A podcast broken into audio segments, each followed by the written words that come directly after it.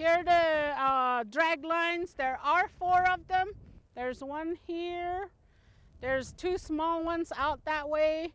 And this is one of the big ones. I think the white one and this one here are the big one. The white one.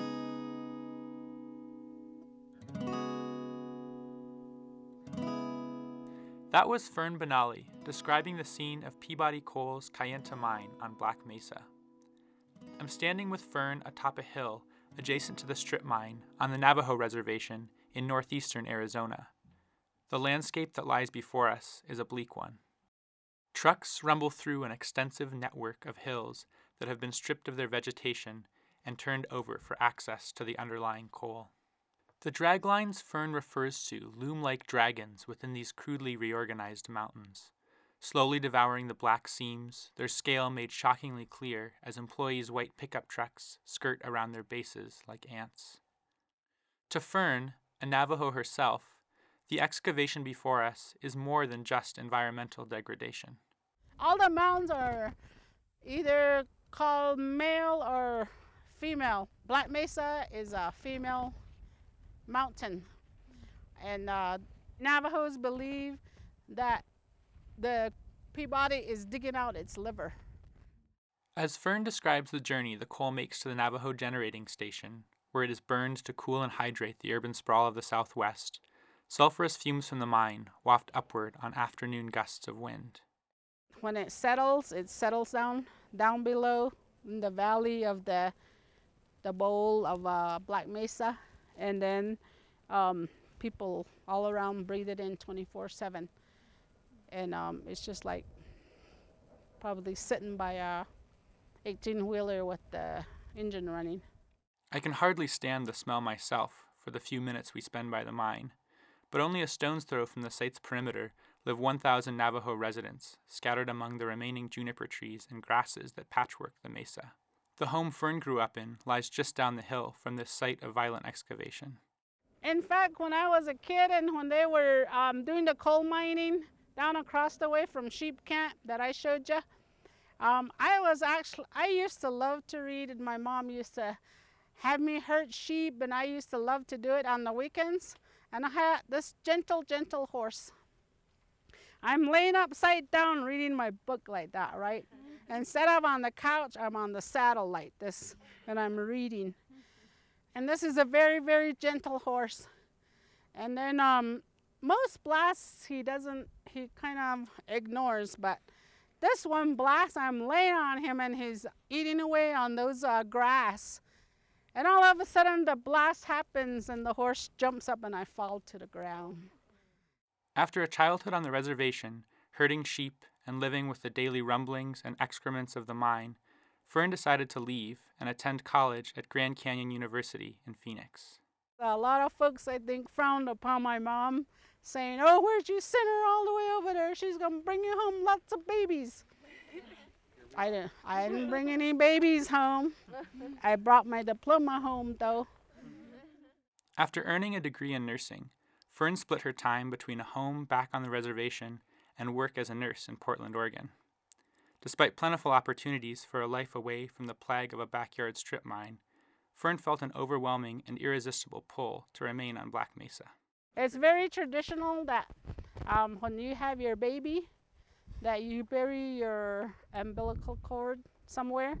That's probably why I came home. I longed for home every time I left.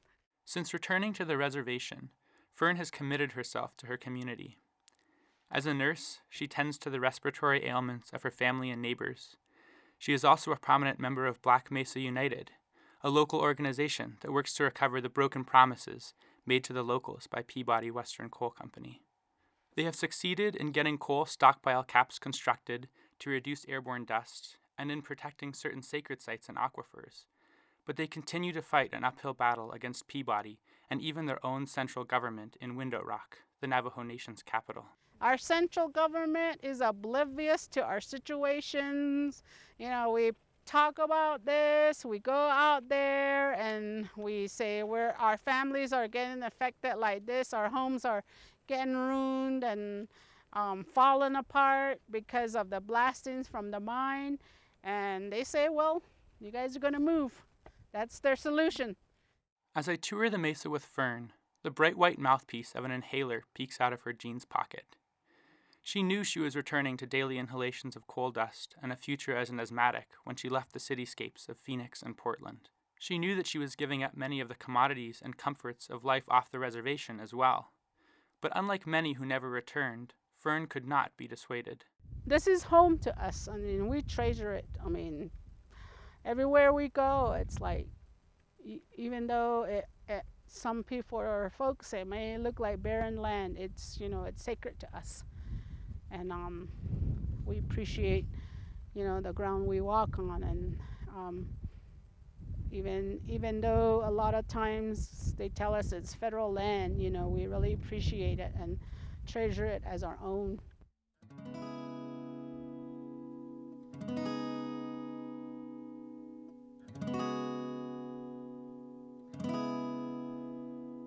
Perhaps it is people like Fern who still find things to cherish in damaged landscapes that have the greatest power to bring about meaningful change.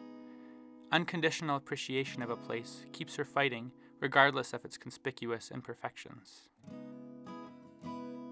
This kind of commitment has an important place in an era when the Earth is changing rapidly. As our own backyards begin to reflect the strains of climate change, who will fight for them if we no longer see their value? If we cast them aside in order to focus our efforts on keeping only the pristine intact, we'll be left with very few places to appreciate. Even once the physical beauty of a place is altered, as in the case of Black Mesa, beauty still resides in our relationship with it. As nature writer William deBuys articulates in his essay The Walk, the caress it offers may be the touch of the misshapen hand, but the caress is no less delicate sensuous, and welcome. While walking with Fern through the fields where her family's sheep still graze, she shares a traditional Navajo prayer. Uh,